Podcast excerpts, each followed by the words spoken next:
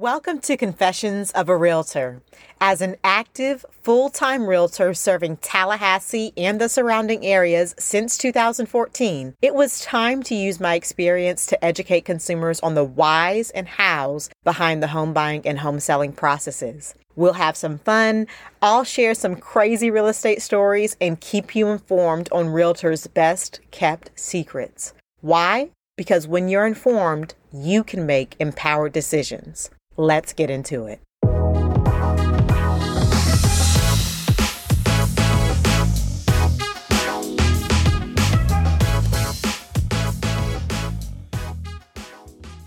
Hello, and welcome to another episode of Confessions of a Realtor. Today, we are going to get into the inspection process. As we're now in the month of October with Halloween and everything, which I personally don't do, call me a scaredy cat, call me whatever you want to. I don't do scary. That is not my thing. But the scariest part of the real estate process for both buyer and seller is typically the home inspection. The home inspection is probably the time where I get the most anxiety from clients, whether they are selling their home or purchasing another home. So typically on the home seller side, there's two different perspectives that most home sellers have. Either number one, our house is perfect and the home inspector is not going to find anything, which is not an accurate perspective. I hate to burst your bubble there. Most home inspectors are going to find a litany of things with the house, and most home inspection reports are about 50 to 60 pages long. So they're going to find something. okay. The second perspective that I see with home sellers is that they're so worried about the home inspection that they don't want to fail the home inspection. Then they want to kind of overdo it when it comes to preparing their home for the market. And we'll get into why a home inspection is not pass fail, why it is extremely negotiable, but we'll get into that a little bit later. On the home buyer side, the typical perspective that I see for home inspections is that they want to use the home inspector to dive deep into the property. Yes, good perspective there. But then most of the time, home buyers assume that the seller is required to clear the whole home inspection report. And that is a myth. The home inspection report, unless a seller has agreed to a buyer writing into the contract that the seller will clear any and every deficiency the contract does not default to that, and there is not an expectation of the seller to fix every single thing that comes up on that home buyer's home inspection report. So let's get into the three different most common ways that we see the home inspection process going and the seller and buyer perspectives on each of the three different ways. The first way that a buyer and seller can agree to deal with home inspections on our contract is the buyer can agree to accept the property in an as is condition. As is means that they are agreeing to, at the time of the contract, that they're not asking the seller for any repairs. Doesn't mean that you can't, it just means that on the contract, you are agreeing to not asking the seller for repairs. A lot of times we'll see this marketed by sellers, especially in a seller's market. We'll see marketed by sellers that they prefer to sell the property only as is or only as is contracts only. But there are some disclosure rules that do come into play that do work against the seller when it comes to using that phrase. But regardless, both buyer and sell can agree that, hey, on day one of the contract, the seller is not obligated to make any repairs. I agree as the buyer to accept the property in the as is condition. Now, it doesn't mean that you waive your right to inspect the property. You still have typically a 15 day right to inspect the property, but you're not obligating the seller to make any repairs up front.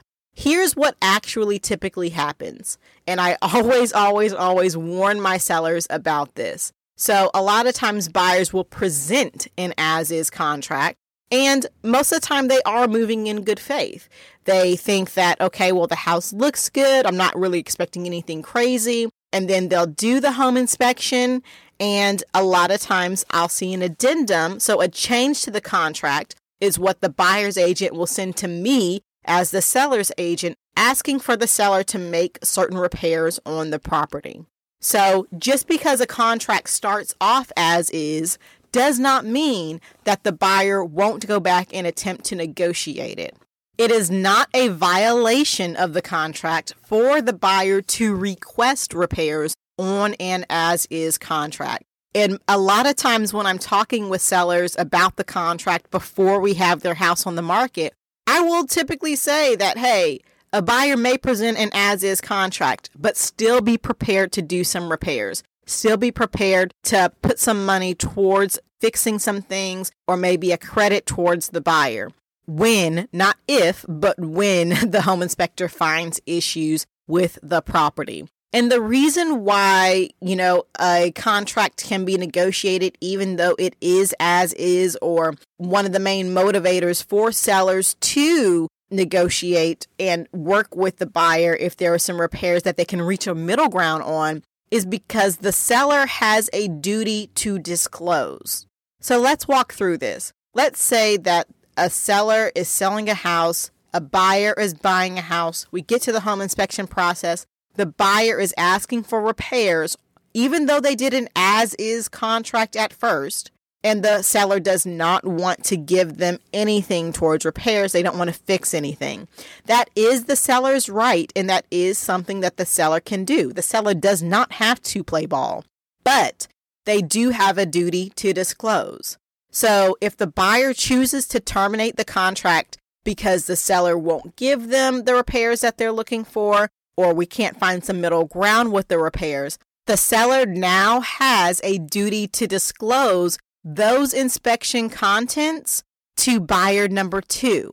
So if the contract with buyer number one terminates, the seller puts the property back on the market and buyer number two comes along, the seller has to disclose the contents of the inspection report that buyer number one gave them with that buyer's permission to buyer number two. And let's say that the first buyer maybe asked for five or six items to be done and they were willing to work with the seller on that. Most of the time, buyer number two is going to ask for those same items or more items to be done.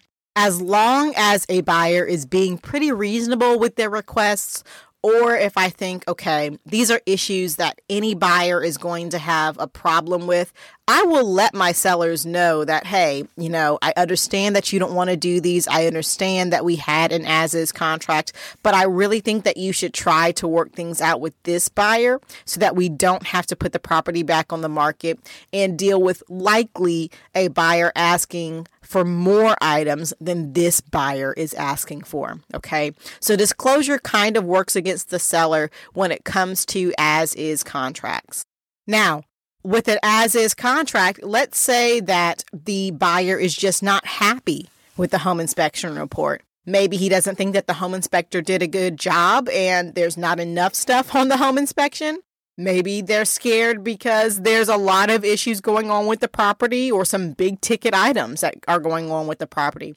Regardless of the situation, the buyer has a right to terminate the contract. And as long as they've honored the contract up until that point, they can get their earnest money deposit back.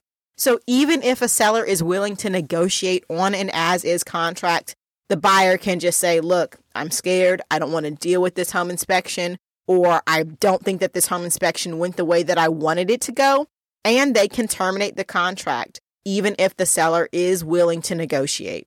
The second way that we most often see inspections negotiated is what we kind of informally call a repair cap. So, with a repair cap, the buyer and seller agree at the time of the contract that the seller will give X amount of dollars towards making repairs once the home inspection report comes out. So, we've already discussed how the home inspector is going to find issues with the property.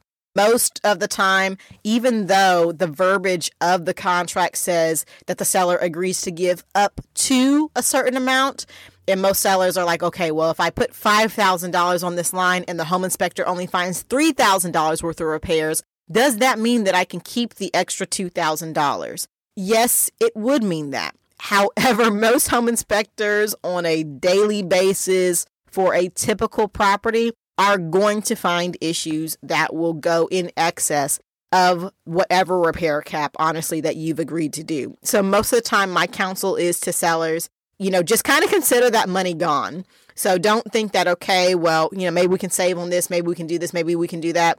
A buyer is going to be armed with that home inspection. And most home inspectors, if they're doing a good job, are going to find enough repairs to suffice most reasonable repair caps. So the way that that works is the buyer does the home inspection and then they submit the report and a list of their repairs that are being requested to the seller. Now, most buyers do not care about how much that list is going to cost the seller. That is on the seller to figure out. And most sellers will use the five days in between when the buyer presents the repair request to when they are obligated to reply by they'll use that five days to be able to get quotes. So now, sellers, the ball is in your court. You need to go ahead and figure out how much that is going to cost you and do your best to keep it underneath the repair cap. If you're working with a good real estate agent, they typically will help you out as well by providing vendors or people who can get stuff done that is in line with how the home inspector says that it needs to be done and then also fits within that time frame that we have to reply by. Why do we watch this deadline so closely? It's because the seller, if they do not reply by the fifth day after they receive that repair request from the buyer, they are agreeing by default to do everything that the buyer has listed out. Whether it comes underneath the repair cap that buyer and seller have agreed to or not. So let's say that a buyer makes a list of 20 repair items, and I can look at it and say, okay, if we do all of these items, it's going to cost seven or eight grand. On the contract, we agreed to give them $5,000. So let's figure out within these five days, what can we do to keep everything underneath $5,000? And then we typically draft a written response to the buyer as far as what items can be done for underneath the 5000. If the seller delays their response and it's not within that 5 days, contractually they have agreed by default to do everything that the buyer is listing out on that repair request. Okay. So, whenever you're doing a repair cap, you always want to monitor deadlines. Now, the third and final way that the inspection is dealt with with our current contract is that the buyer can simply waive their right to inspect. So the buyer can say, Hey, I don't want to do an inspection on the property now that I'm under contract. I don't have to do an inspection on the property. Mr. Seller, you'll just find we will find out about any issues that the property has after we purchase it. So you can tell that I'm not a fan of this, especially when I'm representing buyers. Even though inspections aren't cheap, like let's just put that out there, inspections aren't cheap. Typically, your home inspection is going to all in maybe cost you $450 your termite or your wood destroying organism inspection can be anywhere from $150 to $200. So it's not cheap to pay the vendors for their services with them doing their job of inspecting the house, right? But a home is a six figure decision. In fact, for most people, it's a multiple six figure decision. So I typically am not going to be the person that encourages you to waive your right to inspect the property. Additionally, there are some loans, like the VA loan, that will require certain inspections to be done. So sometimes, even if a buyer does not want to inspect the property, the loan product that they're using will need certain portions of the report or sometimes the insurance that is required by your loan will require a short version of a home inspection report. So, a lot of times there isn't a way around this for most people who are getting a loan and financing the property. The few times that I have had a client take advantage of this clause and use it as a leg up in their negotiation as a buyer is when the property has been distressed or needed a lot of work and they've been a cash buyer who's just going to deal with the problems of the property anyway after closing. Those are the three main ways that the home inspection process is handled here in Tallahassee. So, the first way is that the buyer and seller can agree to do an as is contract. So at the time of the contract, the seller is not obligated to make repairs. However, I do typically prepare my sellers that most of the time buyers are going to come back and ask for certain repairs to be done, even on an as is contract. The second way that it is dealt with is that buyer and seller agree that the seller will put a certain amount of money towards repairs. We call this a repair cap. And with a repair cap, you always want to monitor your deadlines as a seller so that you don't end up obligated to doing more repairs than what you actually want to do. And the third way, and this is the way that sellers love, but that most buyers cannot do, is that the buyer waives their right to inspect the property and the seller has a more locked in contract when the buyer agrees to do this. So I hope that that gives some clarity around the inspection process here in Tallahassee. And I hope that you found this episode helpful to you. As usual, I'd like to leave you all with a motivational quote. Today's quote You are the artist of your life. Don't give the paintbrush to anyone else. That's it for today's episode of Confessions of a Realtor. If you're looking for an active, full time agent in the Tallahassee or surrounding areas, thinking about moving, or just want more real estate tips and tricks, the best place to connect with me is my Instagram page, Rachel Sells Homes 850. You'll also find it linked in the show notes. My Instagram also has a link in the bio to schedule a complimentary consultation with me, whether you're thinking about selling or purchasing. Alternatively, feel free to text me at 850 206 2199 and I'll respond during business hours. I look forward to connecting with you.